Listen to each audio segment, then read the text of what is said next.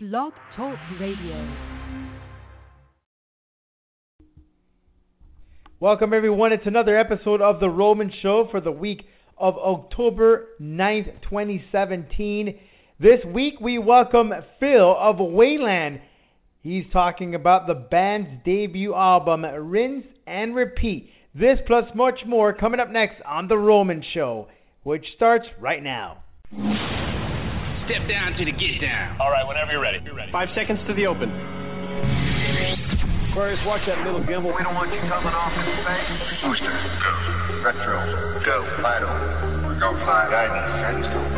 Surgeon, go. Flight. EECOM, we're go. Flight. GNC, we're go. TELMU, go. Control, procedure, go. Eco, go. FAO, we are go. Network, go. Discovery, go. Capcom, we're go. Flight. Launch control, this is Houston. We are go for launch. The Roman Show. with your host, Rodolfo Roman.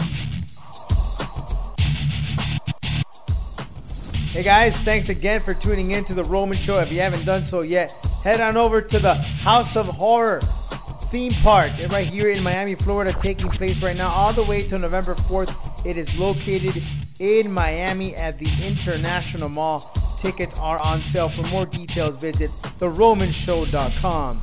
I'm your host, Rodolfo Roman, joined by the one and only, the dashing one, George Alonso, who's celebrating his birthday this week. Darn right. And with that being said, I'm enjoying myself a birthday cake flavored margarita. How ironic that is. That must taste disgusting.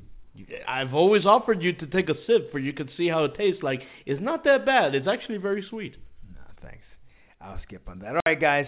We're going to talk some pro wrestling, some mixed martial arts. We're going to welcome Phill of Wayland uh, to talk about their debut album, Rinse and Repeat, and check them out on tour right now. By the way, check out that great interview we have the Butcher Babies on the Roman Show website. That's theromanshow.com or our YouTube channel, youtube.com forward slash all Roman 201. Subscribe to be the first one to get that notification that the interview has been posted. We're talking pro wrestling coming up next.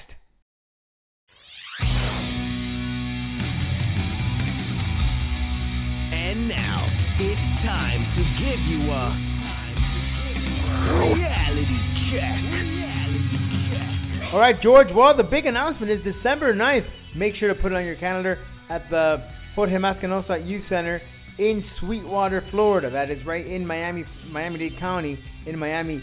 The Sweetwater Wrestling Fan Fest.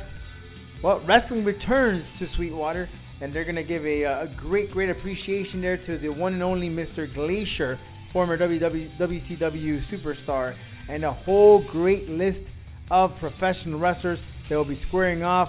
There was an announcement made too that the uh, there will be two matches, potentially two matches, at least one, that will be for a world title, and also one of the main events. There's three main events. One of the main events will be for the number one contender spot.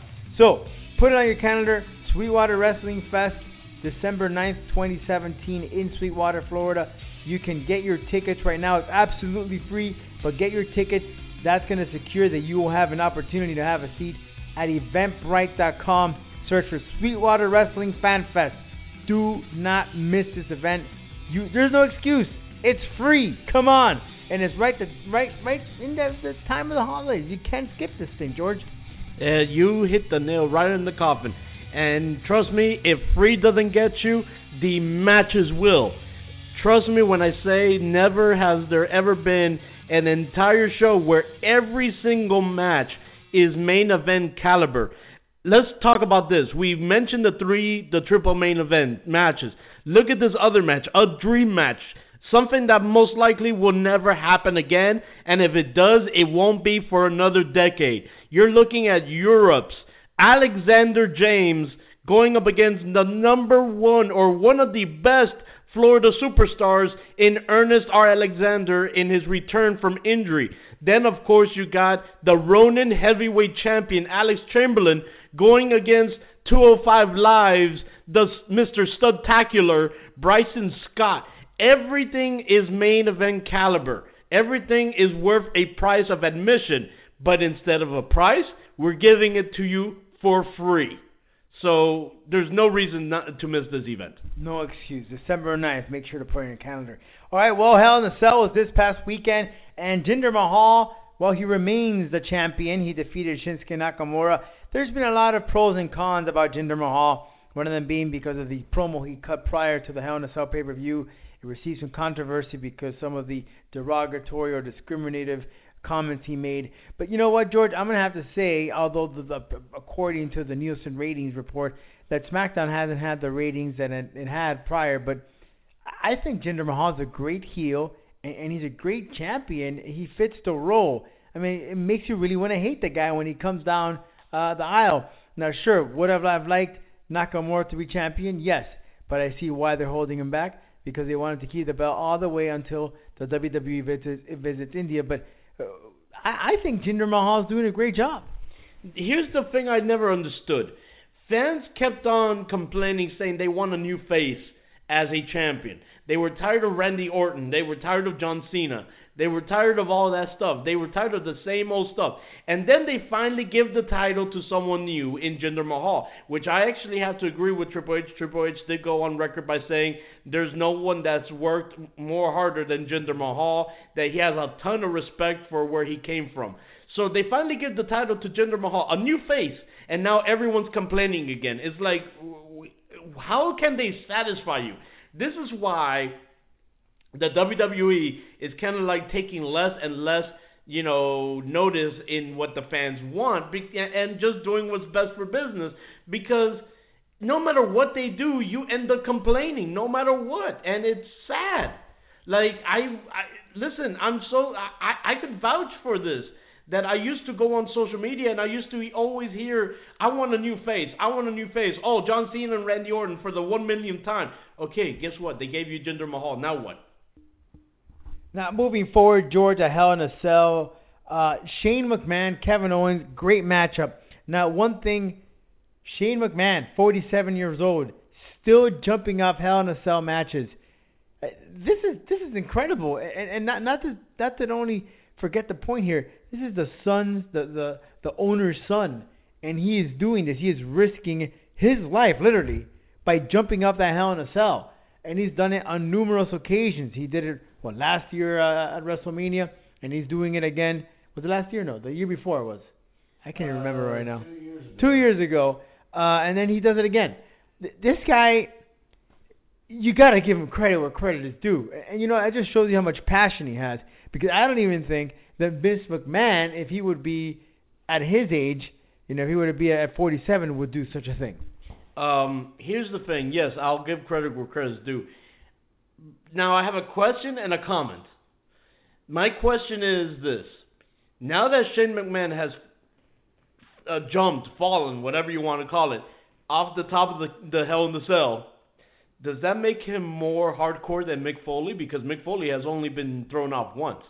From nah, twice.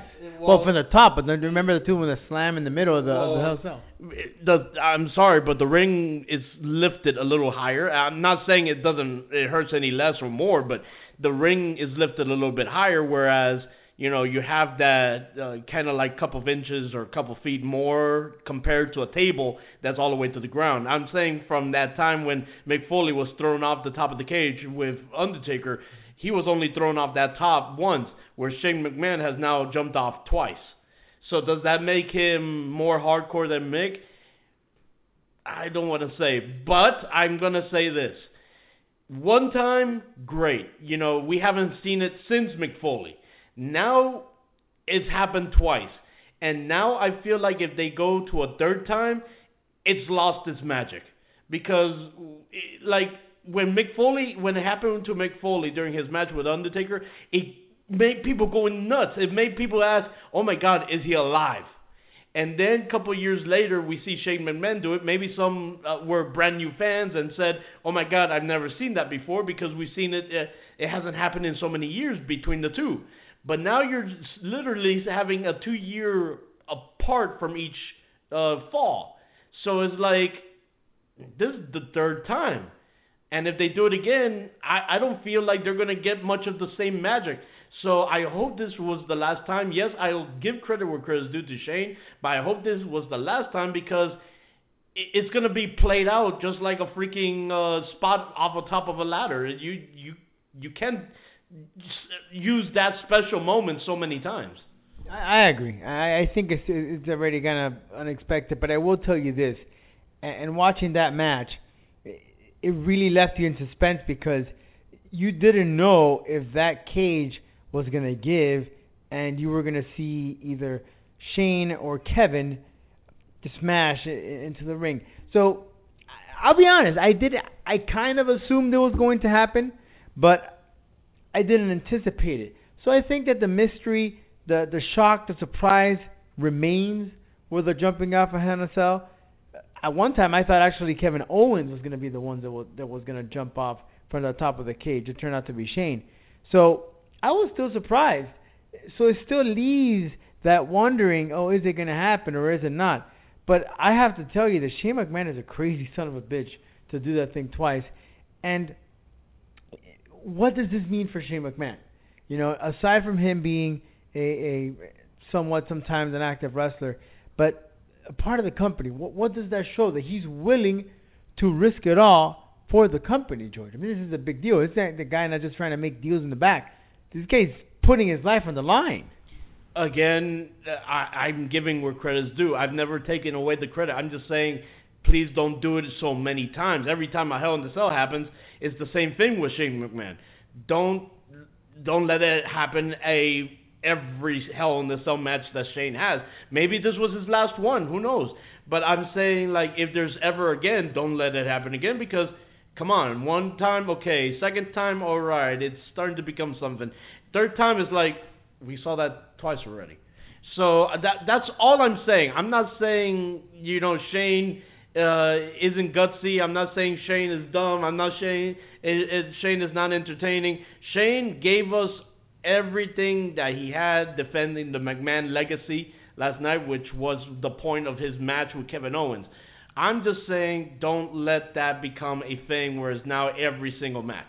Yeah, I do think though that this possibly could be the last Hell in a Cell match for Shane. Well, it, I'm not saying it could be the last Hell in a Cell match, but as far as him doing something crazy to that extreme, I don't think I think it, it, we saw the last of Air Shane uh, for that matter. All right, moving forward, Shield made its return on Monday Night Raw.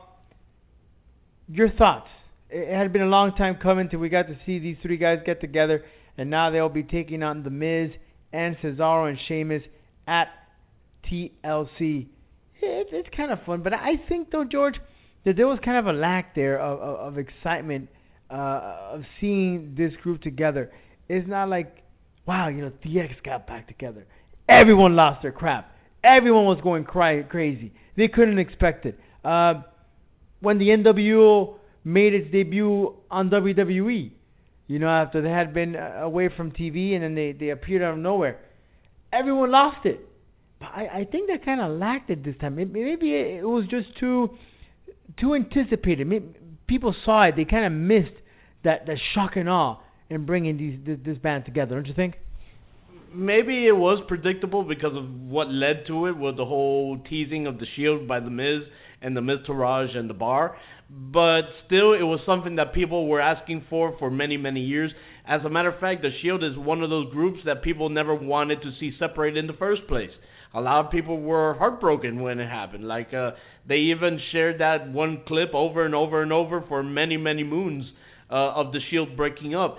So I feel like the the love of the Shield reuniting overpowered the predictability of it happening. So I feel like it, it's it's good that they're back. I don't think they're gonna be reunited permanently. I think it's like a one-time, one-off thing type deal. But I feel like it, it, it I feel like people are happy because now they have that buy uh, that reason to buy a pay-per-view, the reason to buy a ticket, the reason to go to it, the reason to watch it at TLC because the Shield is something that people are excited to watch. So I have to say it's great job by WWE for that. Yeah, I, I I'll agree to that, but I don't know. Something was missing there. That wow, ooh, the Shield came back. I, I just, I, for some reason, on a personal level, I think I need a little more oomph. But I will tell you though, that's gonna leave you something very shocked and wanting more, and that is the debut album of Wayland, Rinse and Repeat. You can hear it on your streaming service right now as we speak. So head on over to Spotify, Tidal, uh, iTunes, any of the streaming services, and you can check out Ri- Rinse and Repeat. Phill of Wayland joins us right now on the Roman Show to talk about the debut album. And these guys have toured over 500 times. It's ridiculous. But he'll explain that plus much more on the Roman Show as we welcome Phill of Wayland on the Roman Show. Coming up next.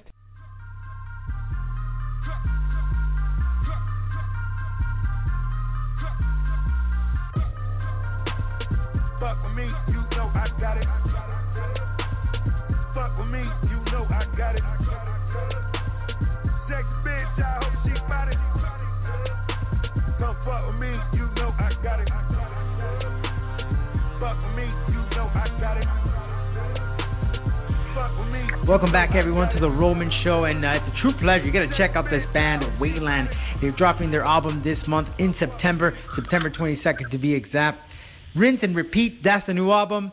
Phill of Wayland Jones is right now on the Roman Show. Phill, thanks so much for taking your time and speaking to us, man. Yeah, of course. Appreciate you having me. So Wayland, you guys been over 500 tours you guys have done, and this is the first album, your debut album that you're releasing. You've had a couple of EP, an EP that dropped earlier, but uh, you guys must be pumped. Yeah, I mean it's a big deal for us. We basically took the last five years of our lives and we toured relentlessly. We did, you know, around 300 dates a year, really just for the purpose of, well, well, two reasons. We wanted to develop our band, and we wanted to build a fan base. You know, five years ago, nobody knew who we were.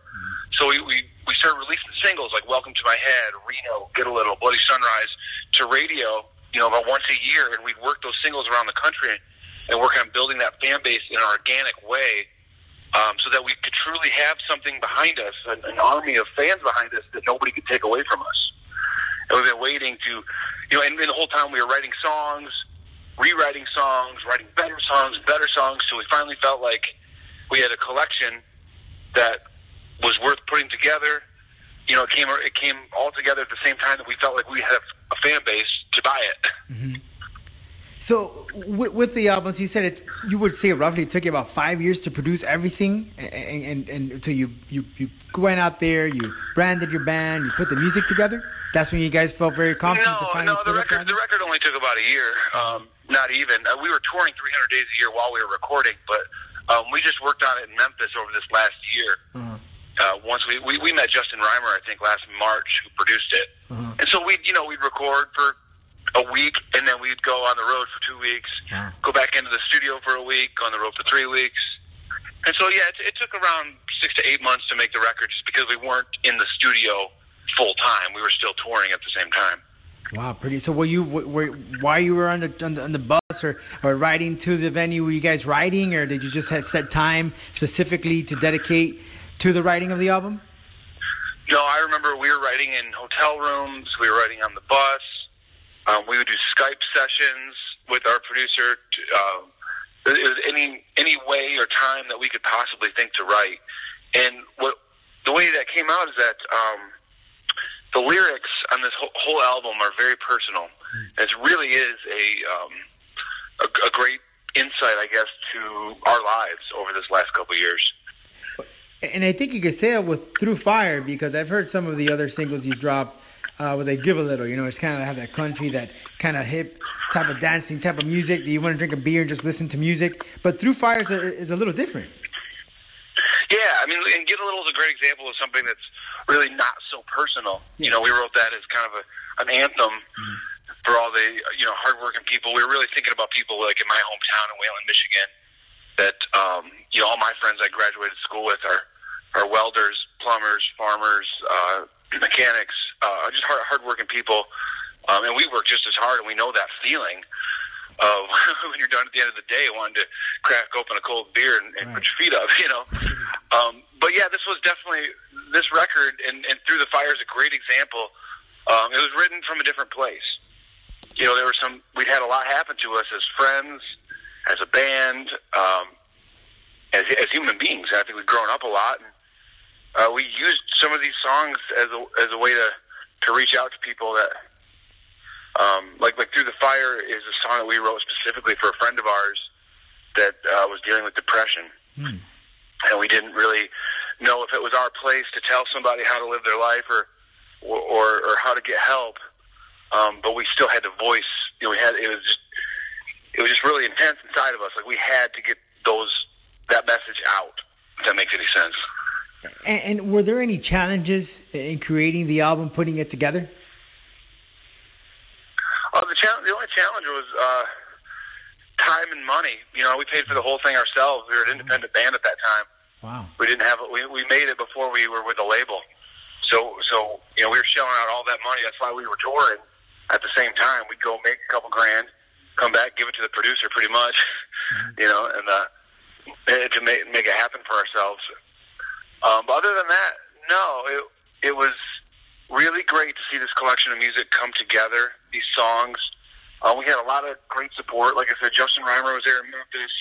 Um, Zach Myers from Shinedown lives around the corner from the studio, Wow. and he's a good friend of ours, and he really helped out. He uh, he would literally offer every guitar he has, every amp he has. I could just go to his house, pick out what I wanted for the day, and go to the studio. I mean, it was so generous of him. He ended up playing on a couple tracks on the record, um, and, and actually co-writing one of the songs.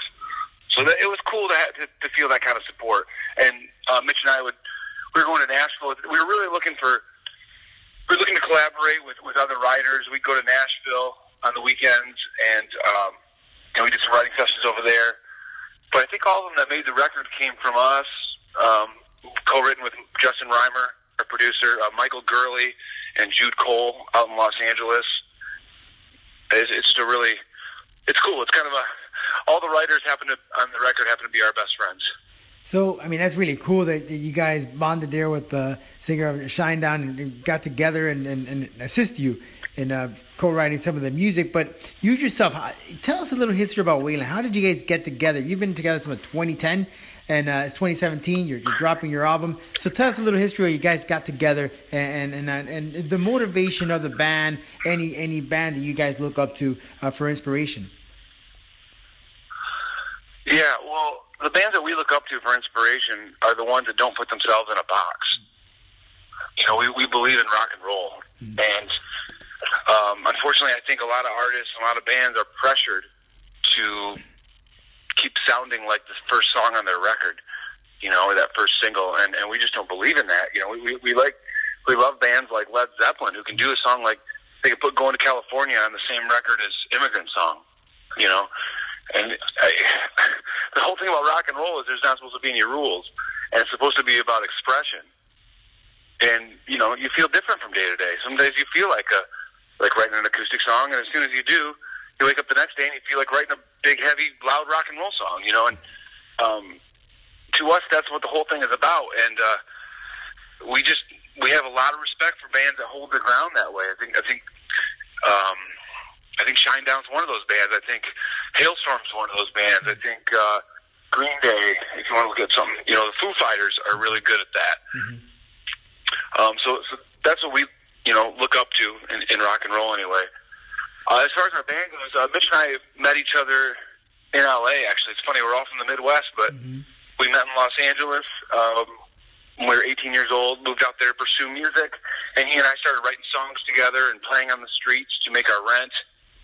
We did that for about two years until uh, we got a gig in a bar, and it was time to get louder and, and sound like a band, you know. So we had this roommate who was an actor, and uh, we basically talked him into quitting his job, quitting his acting career, breaking up with his girlfriend, and uh, moving in with us and learning to play bass. And, and he did it, and he's still in our band. so his name's Dean Pizzazz.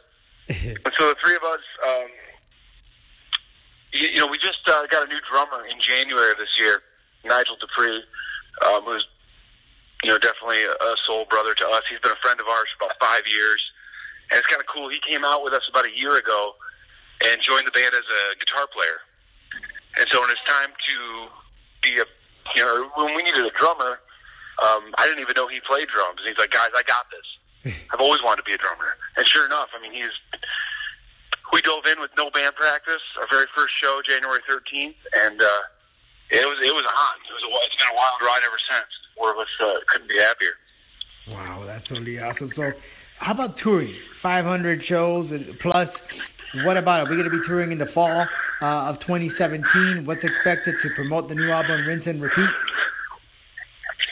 We don't have any any plans to get off the road for the rest of this year. That's for sure. Mm-hmm. Uh, we'll we'll be touring all the way till uh, probably mid December. We I know we need to hit some spots that we haven't been to this year, like the Northeast. We haven't been to the East Coast very much. We haven't been to Florida, down or the, south, the Southeast in general. So I think that's probably where where we'll go for the rest of the year. Um, we don't really like to play around the holidays, mm-hmm. uh, just because it's like our only time that we chill out and kind of re- revitalize ourselves to hit it hard again next year because that's what we'll be doing. This band, you know, we love to tour. Like we, when I go home, I don't unpack my suitcase because mm-hmm. um, I'm usually only home for a couple days anyway. But uh, we, this is our our lifestyle on and off the stage is rolling down the road in this bus. Like we absolutely love it. That is awesome, Phill. I want to thank you so much again, man, for joining us here in the program. Rinse and Repeat out in September. Check out the debut album of Wayland. You can check it on your streaming services such as Spotify, uh, iTunes, and so many others. Phill, anything else you'd like to add? No, man, that's great. I just appreciate you having us, and I uh, hope we get to hang when we get down to Florida. Yes, sir. We'll be ready to rockin' after the storm. Hey, uh, we're thinking about everybody down there during this hurricane. Yes, we thank hope you. everybody's safe and is and doing the right doing the right thing to keep their families safe. Thank you so much, Phill. Appreciate that, and uh, we'll be safe out here. And don't worry about it. We'll keep it. We'll, we'll keep a cold one for you when you guys, and we'll go drink it up and celebrate. That's all we ask. Ladies and gentlemen, listeners all around the world, welcome to the Showdown. All right, guys. Well, there you heard it. Phill, make sure to tune in uh, to your streaming service and listen to Rinse and Repeat and enjoy the great music of Wayland. And make sure you follow them on their social media accounts and head on over to theromanshow.com to find out how to, well, where they'll be headed next on their tour. Find out right there on theromanshow.com. We put a link and go to their website to find out what city they're visiting next. All right. Well, October 21st marks the return of Premier Fight League the amateur MMA show takes place in Doral, Florida, 7245 Northwest 25th Street. That's 7245 Northwest 25th Street. PFL returns with a full action fight card October 21st. Do not miss it. Get your tickets right now before it's too late. And November 17th, Titan FC returns. Gleason de Jesus takes on Jose Shorty Torres for the 145 for the, for the 135 pound title on the line. That's November 17th at the Pembroke Pines City Center. Make sure for more details you head on over to theromanshow.com. All right. Well, George, Tony Ferguson is now the interim lightweight champion, setting up Conor McGregor versus Ferguson. So Conor McGregor finally, by any means necessary, should defend his title or unify the light the lightweight title of the UFC uh, in a meeting between Ferguson and McGregor. I understand McGregor's enjoying the money he made out of the Floyd Mayweather, fight. That's cool. That's great. But let's get this guy inside the octagon. And you know what, George? I'm going to have to tell you that Ferguson is no walk in the park. This guy's a very fun, unorthodox type of fighter. And I think that he can surprise McGregor. And this is a guy that is not going to take him to a floor. No. This is a guy that will stand up toe to toe with Conor McGregor. So, what can we anticipate in a fight between Conor McGregor and Tony Ferguson? Well, I think that the fans are in for a treat. If you think that pairing up McGregor versus Diaz sounds a lot better, trust me, Ferguson and McGregor will be a whole lot of fun because I'm gonna I'm gonna tell you, George, this could be a coin flip. This literally could be a coin flip. Ferguson has heavy shots. He can take punches. This guy is a wild man. He strikes you and hits you with anything that you do not see coming. And he's a pretty decent wrestler. So, as a fan, and of course, as, as as a person that has been following the sport, this this is the fight that makes sense. But I'm telling you, this could be a very fun fight between McGregor and Tony Ferguson in unifying the lightweight title in the UFC.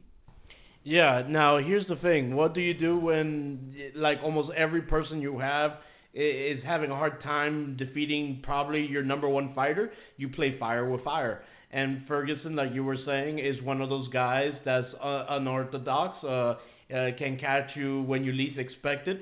And that's the type of person that I feel like that could challenge a Conor McGregor because you know that, look what happened to compare it uh, with Mayweather. He he didn't expect Mayweather to come on that strong with him in during his boxing fight. Yes, I know it's two different worlds and and all that stuff, but still Conor was thinking he had it in the bag and and Mayweather hit him with the right two and it, it's kind of like, "Oh my god, where did that come from?"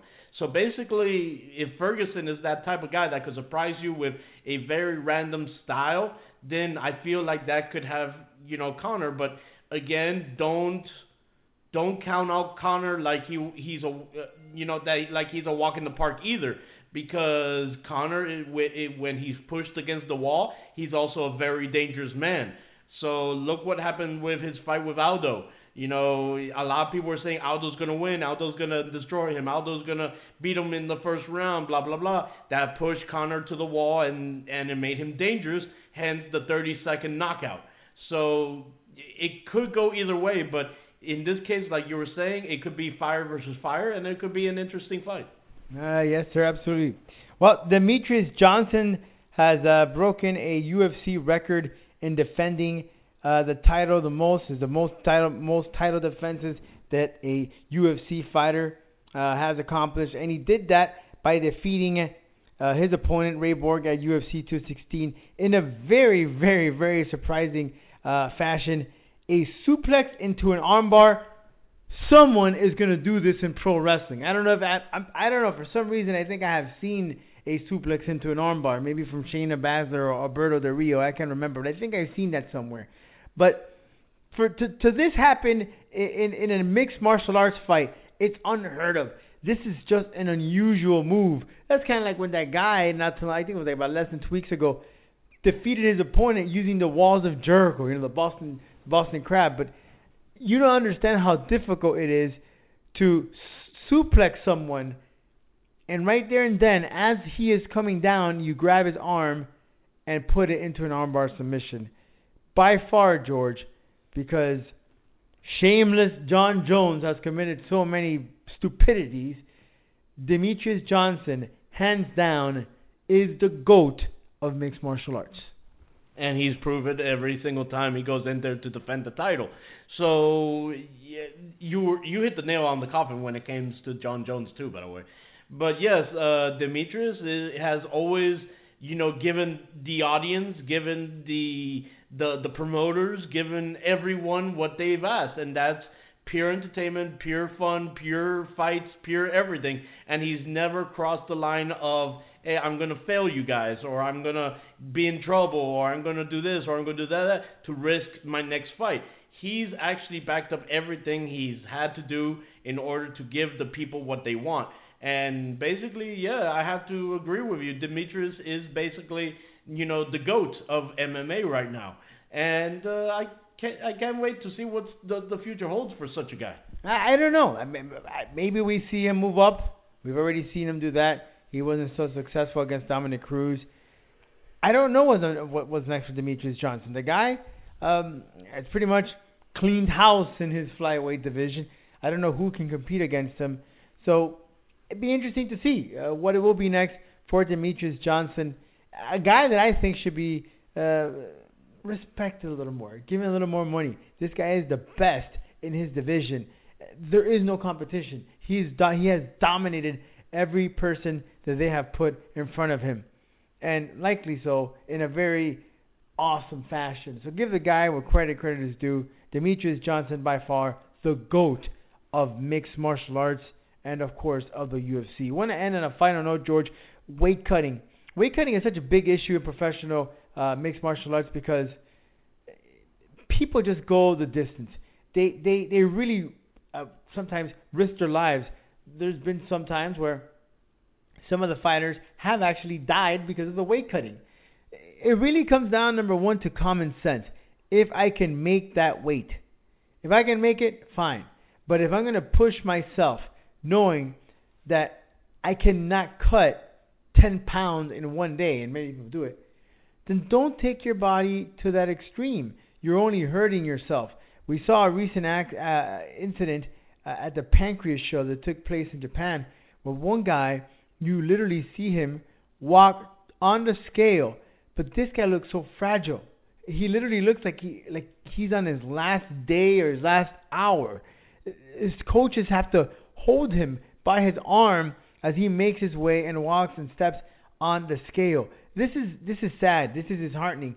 Eh, we might have another loss of life because these guys aren't doing what they should be doing as far as weight cutting. If you can't make the 145 and I mean you weigh 180 pounds and you're trying to make 145 pounds in three days, come on, don't be stupid. Don't risk yourself.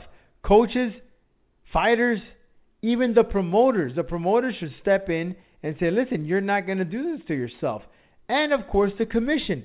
I know that the commission, you know, they all vary in different places of the world. They have different rules and sets. But come on, let's take care of these fighters. I know they're hungry and they're determined to fight and, and they want to live their dreams. But don't put your lives on the line because it's sad but true. But not all the fighters are going to be Conor McGregor's. Not all the fighters are going to be Ronda Rousey's. You might have one or two fights, and then unfortunately, you're going to have to go back and work, say, I don't know, at a grocery store to, to make ends meet to take care of your children. So, guys, take care of yourself. Don't do anything stupid. If you can't make the weight, then don't do it.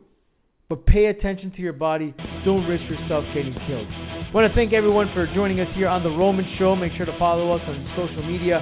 The Roman Show on Twitter, Roman Show Media, both on Facebook and on uh, Instagram, and The Roman Show on Twitter, as I mentioned, and YouTube forward slash dot com. All Roman is one, but we are always live on our website, theromanshow.com. For George and myself, if you haven't been on, you haven't been heard. Thanks for listening to The Roman Show. Till next week.